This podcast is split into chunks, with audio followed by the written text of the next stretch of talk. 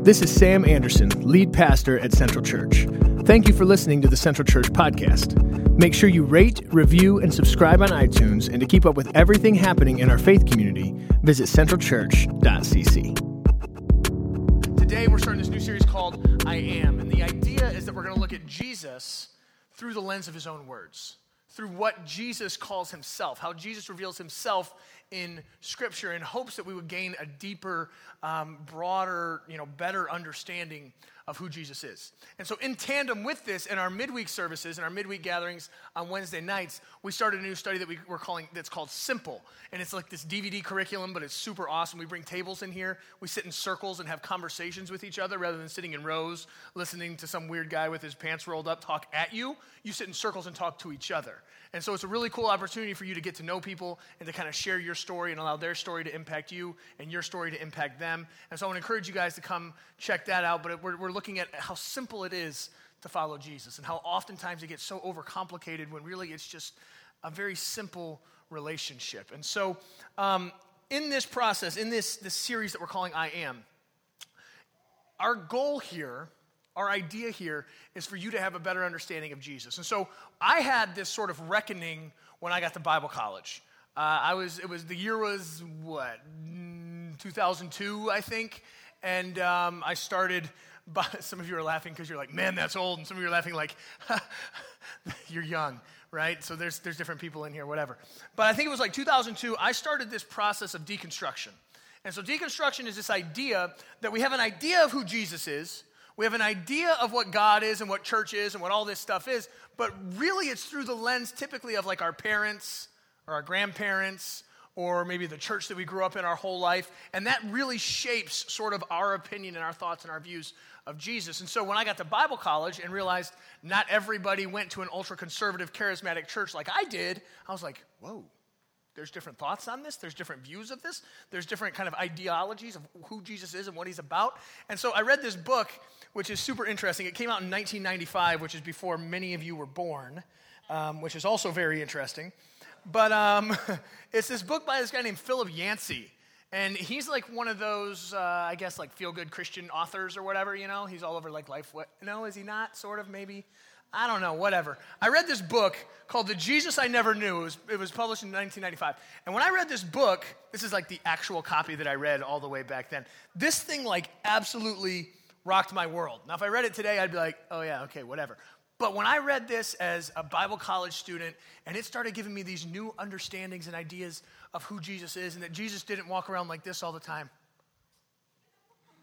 you know, or like this all the time, you know, like that he was a person and he did ministry and he had relationships and life, and it really made Jesus come alive. I was like, wow, this is incredible.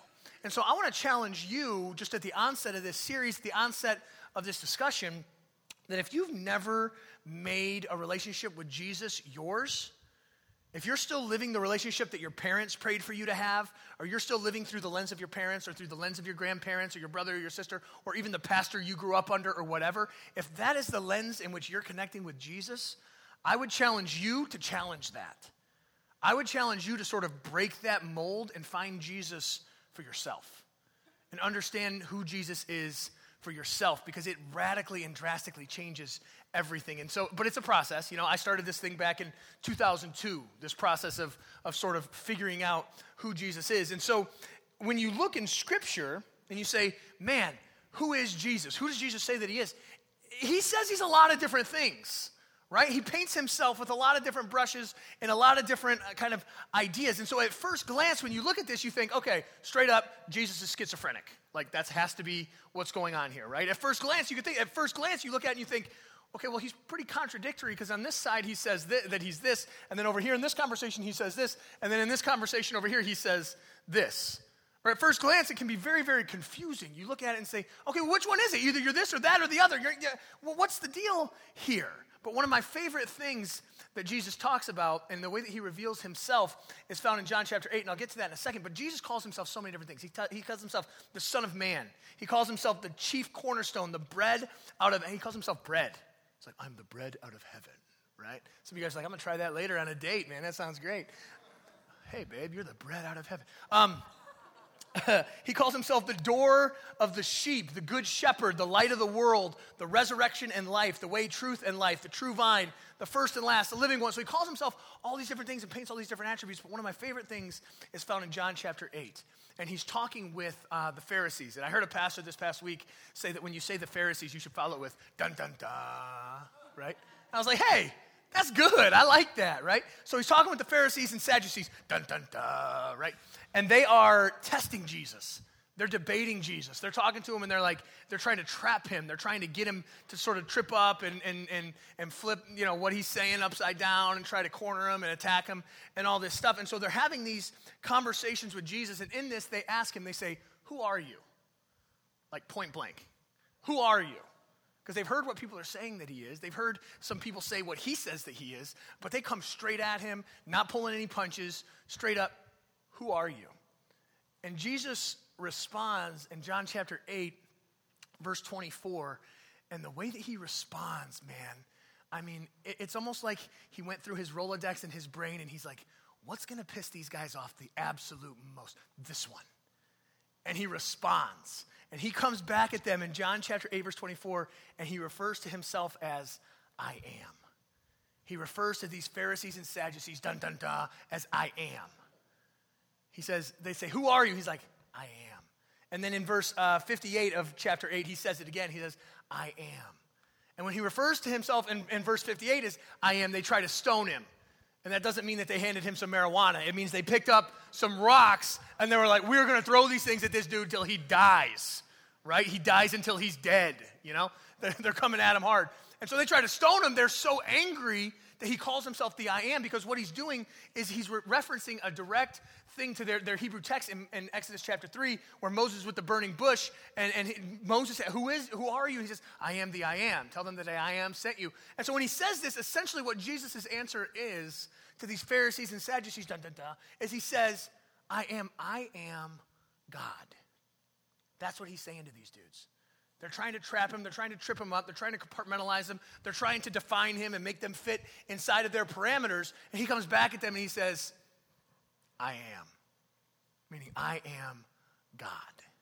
Meaning, quit trying to define me. Quit trying to put me in your box. Quit trying to compartmentalize me into what you want me to be. And so I think that's huge at the onset of this series that we understand that God, that, that Jesus is God. And that, that concept is so much bigger than any label and compartmentalization that we can try to place him in, right? We, we, I know so often we can get on Facebook and use Jesus as like a weapon, or we can use Jesus as like a defense, or we can use Jesus as like, you know, we talked about this a few years ago um, on Easter. We talked at all the different versions of Jesus that we subscribe to, right? And we put some pictures up on the screens. I don't know if many of you guys were here because most of the people left our church after I did that, but. Um, we put, we put up like a picture of like hippy dippy Jesus, right? And he's like, oh, peace, love, harmony, you know? And then we put up like a, a, hipster Jesus, and he had like gauges and like the glasses and the flannel and the whole deal. And I think we put up like a, like a Sylvester Stallone Rambo Jesus. He's like the militant Jesus that like, you know, a lot of Republicans subscribe to. Um, and so now you can see why many people left our church after that. Um, but, you know, we have all these different ideas of Jesus, and we leverage Jesus and use Jesus in all of our agendas and all of our you know ways or whatever to, to sort of use him as leverage. But jesus is saying here to these pharisees and sadducees he's saying guys i'm god. I'm so much bigger than anything you're trying to put on me any sort of box you're trying to put me in or any way that you're trying to leverage me. And so all the names and and and um, sort of identities that are given of jesus from the scriptures i want us to know that these are attributes. These are expressions of they're, they're glimpses of who Jesus is. These are not definitions. These are not the sum total of who Jesus is. When he says, I'm the bread of life, when he says, I'm the way, the truth, and the life, when he says, I'm the resurrection and life, when he says these things, it's not all encompassing. It's not a definition, it's a glance and glimpse of who he is. It's him revealing himself to us in small doses for us to go, whoa, that's incredible. And so that's sort of the goal of this series This week, we're going to talk about how Jesus is the resurrection and life. Next week, we're going to talk about how he calls himself the vine and we are the branches, and he's sort of our life source for that. In week three, we're going to talk about how Jesus is the light of the world. That it's not only for us, but it's for us to share with others as well. And then in week four, we're going to talk about how Jesus is the full image of God, the full representation of God here on earth. And so, what I want to do is I want to pray together. And then I want to jump into John chapter 11 and look at how Jesus calls himself the resurrection and life and what that means for us. So let's pray together and then we'll jump into God's word. God, thank you so much for this morning. Thank you for the freedom and the opportunity we have to come together and to sing songs of praise and adoration to you. Thank you for the opportunity and the freedom we have to open your word and allow it to speak truth to us. God, I pray right now that you would soften our hearts and you would open our minds that you would make us receptive to your truth, and that you would use me as an effective mouthpiece, that you would move me out of the way, but use me as a vessel to speak your truth. God, I pray that we would leave this morning encouraged, challenged, and changed. In Jesus' name. Everybody said? Amen. So we're picking up in John chapter 11. If you have your Bible, you can turn there. If you have your phone, you can turn there, your tablet, whatever. If you're like most people, it'll be on the screen, okay? Uh, John chapter 11, it picks up this story of this guy named Lazarus. Many of you guys have probably heard the terminology of Lazarus or the story of Lazarus in the past, but basically, Lazarus has these two sisters named Mary and Martha. And you've probably heard about Mary and Martha too, because a few chapters later, these are the ones where Jesus goes to their house, and one's like the busybody, cleaning, going crazy, making all these preparations, and then the other sister sits at Jesus' feet. You guys remember that?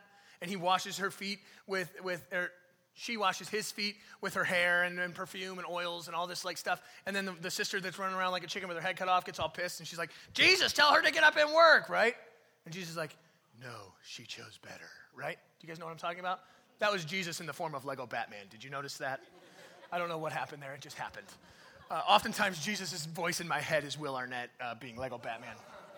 I don't know why, but that's, you know, that's my version of Jesus, I guess.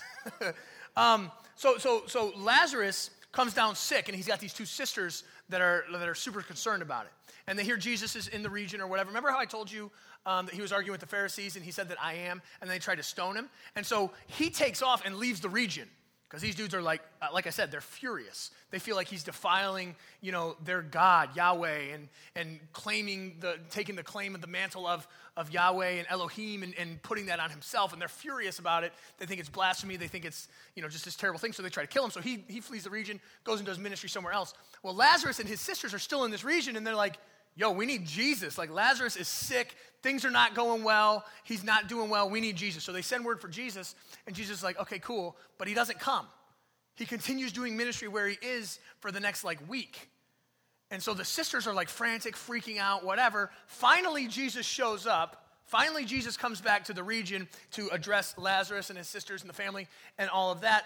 And he comes to them, and Lazarus is dead. It's too late. Jesus took too long. He was off doing something else or whatever. And so these sisters are just like devastated. Devastated. Their, their brother's dead. They hear that this guy's the Messiah. They've heard about his ministry. They know sort of a little bit about him and what he's got going on. He's doing ministry somewhere else. And Lazarus has died. And so Martha goes out to meet him and she's talking to Jesus and, and, and she's sort of bearing her soul and saying, Man, this is, this is terrible, whatever. And then Jesus takes this opportunity to give us an extremely powerful glimpse of who he is. And what's crazy is that when we're reading this story and we're going through, we miss this. It's so easy to miss this, this bomb that Jesus drops right in the middle of this because it's sandwiched in so much theology and so much different, like, heady things that we can dissect and get into. But in John chapter 11, verse 25, Martha's out there talking to him, and Jesus comes back and he says this. He says, It says, Jesus said to her, I am the resurrection and the life. He who believes in me will live even though he dies, and whoever lives and believes in me will never die. Do you believe this? And so oftentimes we look at this passage and we say, There it is, man, eternal life. If I believe in Jesus, you know, I'm going to live forever and I'm going to have eternal life and it's going to be great. And, and, and that's great. And we look at this as life after death through Jesus, which is, which is cool, and that, that's what it says. But if we focus so hard on that, we can miss a very powerful I am moment that Jesus has here. Jesus starts this thing off and he says, I am the resurrection and life. I am the resurrection and life. Guys, this is such an awesome insight into who Jesus is because here's the deal resurrection wasn't an event. Resurrection wasn't a one time thing like we talked about on Easter and the stone rolled away and Jesus came out and we sing Kari Jobe songs and it's like this great celebration, right? Like it's not a one time event. It's not a one time thing. It's not a happening. Resurrection is a person. Resurrection is Jesus. He says, I am the resurrection and life. And so Jesus, in this one statement, is dropping like multi layer bombs in this passage. He's just like, poof, poof, poof, and our mind should be going, psh, psh, psh, right? Because he is just, he, it's so layered here. He's foreshadowing his own death and resurrection, which we know now, but Martha, she don't know that. But he's laying it out there saying, I am the resurrection and life, saying, hey, this thing's coming and the whole like, you know, torture and suffering and crucifixion and resurrection, that's all coming. And so he's foreshadowing that. But then he's also forecasting the resurrection of Lazarus. Because when he's sitting here talking to Martha, she's broken. She's, she's thinking, oh man, he's dead. It's too late. He's already buried. The stone's already rolled over the grave. Nothing said. So he's foreshadowing that that's coming up and about to go down. But then he's also talking about eternal life. He is talking about eternal life and a spiritual resurrection after our physical death and all this. And so Jesus is like mic dropping left and right as he's saying this one statement I am the resurrection and life. He's making this connection that he is resurrection that Jesus brings life where there was death. Jesus brings life where there is death. It's not something that he does, it's who he is. It's this very powerful I am moment. It's not just a Lazarus thing, it's not just an eternal life thing, it's not just an Easter thing. It's an everybody, everywhere, every day kind of thing. Because resurrection, like I said, is not what Jesus does, it's who he is. Things don't stay dead when they encounter Jesus. Things don't stay dead when they encounter Jesus. Jesus is resurrection. Where relationships are dead, Christ wants to bring life. Where dreams and hopes and aspirations are dead, Christ wants to bring life. And so, the end of the, the, the, Lazarus story, you know, he's sitting there talking on the road to Martha, and he's like, okay, he, he, he, remember, he lays it out there I am the resurrection and life, and, you know, even though you die, you can have life eternal, all this stuff. And he says, Do you believe this? And then he goes on, and it says in John chapter 11, verse 43 and 44, it says, Jesus called out in a loud voice. I can only imagine how loud this is for a dead guy to hear him. Can you imagine how he's like! Like that's what I, he goes from Lego Batman to like having a megaphone built in, right? It's Jesus. He can do what he wants. Jesus called out in a loud voice, Lazarus, come out. So he yells at this tomb. He tells the dudes to move the stone, and he yells, and he's like, Lazarus, come out. And I'm, can you imagine being the sisters? You're sitting there, and they're like, I thought they said this guy was like all there. Like, what? My man's dead. We already wrapped him in the barrel linens. We put the oils, the, the whole deal. My, my man is dead right? Laying in the tomb dead, like stinky. The King James said he stinketh, right? My man is out for the count. It doesn't really say that. Don't look for it, okay? Actually, yeah, go look for it. I'll get you in your Bible. Um, it says it. My man's dead. And Jesus says, Lazarus, come out. And it says, the dead man came out. His hands and feet were wrapped with strips of linen and cloth around his face. Jesus said to them, Take off the grave clothes and let him go. Think about this process that Jesus is having with Martha. Think about this conversation that they're having through this. He says, I am the resurrection and the life. And he says, Do you believe this? And then he's like, Check this out Lazarus, come on out. Mic drop, walks away, right? I mean, can you believe where Martha, she's like, it all begins to click and come together for her. Jesus is the resurrection. It's not something that he does, it's who he is. When things encounter Jesus, they don't stay dead. And so, some of us in here this morning, we feel dead on the inside if we're being honest. We feel this on the inside. We see like we're almost as if we're trapped in some sort of shell or, or in some sort of like proverbial tomb. And we're just waiting for Jesus to look in and say, hey, come on out. We see life happening for others all around us, and we feel like we're just dead on the inside. But listen, Christ wants you to be alive. When we encounter Jesus, things that were dead don't stay that way. He is the resurrection. Many of us in here, we may feel dead to our sins. Sins being anything that separates us from Jesus, anything that separates us from having a, a, holy, pure relationship with God, whatever that looks like for you. And Jesus wants you to be free from all of that. Many of us were in here and we feel like we're turned upside down and backwards and things are flipped up and jumbled up and so messed up that we're like, I, I can't even, I can't even begin to think about a relationship with me and God because I got myself all torn up. I don't know where I'm going. How am I supposed to figure out where He's going to follow Him? Many of us feel dead in our sins, but Jesus wants us to have life. He is the resurrection and the life. He wants us to have life more abundantly. Some of us, we feel dead in our doubts. Like, I want to get down with this Jesus thing, but it's, I just, mm, my man today talked about a dude raising from the dead. Not, mm, uh, eh. And we feel dead in our doubts, but listen, something we need to realize is that doubt is necessary for faith. Bob gave an awesome message on this a few years ago that doubt is necessary for faith. If you didn't have doubt, what's the point of faith? If it's a surefire answer, surefire shot, and there's no questioning, then what's the point of faith? Some of us feel dead in our doubt. We don't need to feel dead in our doubt.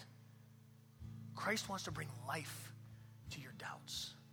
He wants to bring faith where there was doubt, belief where there was doubt. Some of us, we feel dead in our discouragement. We feel beat down. We feel like we can't make it happen. We feel like it's a two step forward, three step back process everywhere we go, everything we do. Negativity abounds, and life is just hard. Life is real hard, really tough, really difficult. And we feel dead in our discouragement, but Christ wants to bring hope. He wants to bring resurrection. He wants to bring life to that. Maybe you're in here this morning and you feel dead in the delay. You've asked God for things. You've sought God. You've, you know, you bear your soul and your heart to Him but you're waiting for God to move and you feel like you're just dead, dead in the water, stagnant, waiting. But what we don't need to do is confuse delay with denial. Because for many of us, He might have us in a season of waiting, because in that season of waiting, there is so much opportunity for growth and development and change and maturity. And so if we're feeling this morning dead in the delay, don't get it twisted. Let Christ bring life to that situation because Jesus is the resurrection. It's not what he does, it's who he is. And so if you're in here today and you're experiencing death in any sort of way, in any sort of facet, in any relationship, any area of your life, anything that you got going on, I want to invite you to encounter Jesus. I want to invite you to encounter Jesus because, like I said, things don't stay dead when they encounter Jesus. Jesus is the resurrection. And so, for some of you in here this morning, you've never encountered Jesus. You know, this is your first opportunity. This is the first time it's been laid out to where you're like, oh, yeah, I, I think I might kind of get that. Like, I, I'm into that. And if that's you this morning, listen, I want you to know that it's a very simple conversation. It's saying, hey, Jesus, yo, yeah, yeah, what that guy said, I'm in, right? Forgive me. Let me be under what you got going on, man. I want to follow you. You'll work it out. But to start the conversation, God, Jesus, I want to encounter, I want life where there's death. I want to experience resurrection in my life, in my heart, in my head, in my, my surround. I want to experience you. Many of us in here, we've had that conversation before, but death has creeped in. Stagnant has creeped in. Delay has creeped in. Discouragement has creeped in. Doubts have creeped in, creeped in. And I want to encourage you and invite you to encounter Jesus in a fresh, new way this morning. We've been ultra intentional about carving out just a little bit of time here where they're going to lead us in another song to give you an opportunity to do business with God. So if you've never had an encounter with Jesus before, it's very simple. Jesus, let's do this. Jesus, let's do this. And if you want to talk about it, you got questions about it, come talk to me. We'll talk about it. But it's very simple. Jesus, let's do this. If you haven't had an encounter with Jesus in a long time, maybe life's gotten busy, kids have gotten busy, work's gotten busy, whatever, you're discouraged, you're doubtful, you're whatever. I want to encourage you this morning to open yourself up and say, hey, let's do this. Let's do this. Bring life where there's death, bring resurrection. I don't want this stuff to be dead in my life anymore. I don't want this stuff to be dead in my heart anymore. I want to experience you in a new, fresh, and powerful way. Let's pray together. God, I thank you so much this morning for your word. I thank you so much for your promises that you say as we draw near to you, you will draw near to us. God, for those of us in here this morning who have never encountered you, God, I pray right now that you would send your Holy Spirit to wrap his arms around us, that we would experience the fullness of your love, of your grace, of your mercy, of your forgiveness, that we would encounter the life that you offer, the resurrection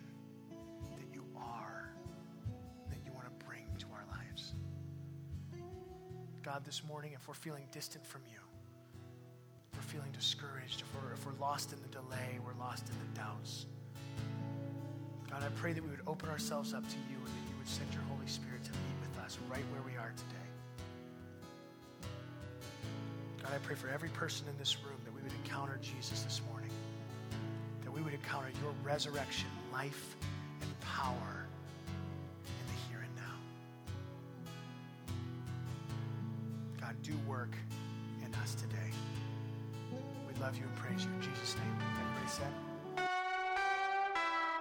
Thank you for listening to the Central Church podcast. We hope this has encouraged you, inspired you, and you experience life change.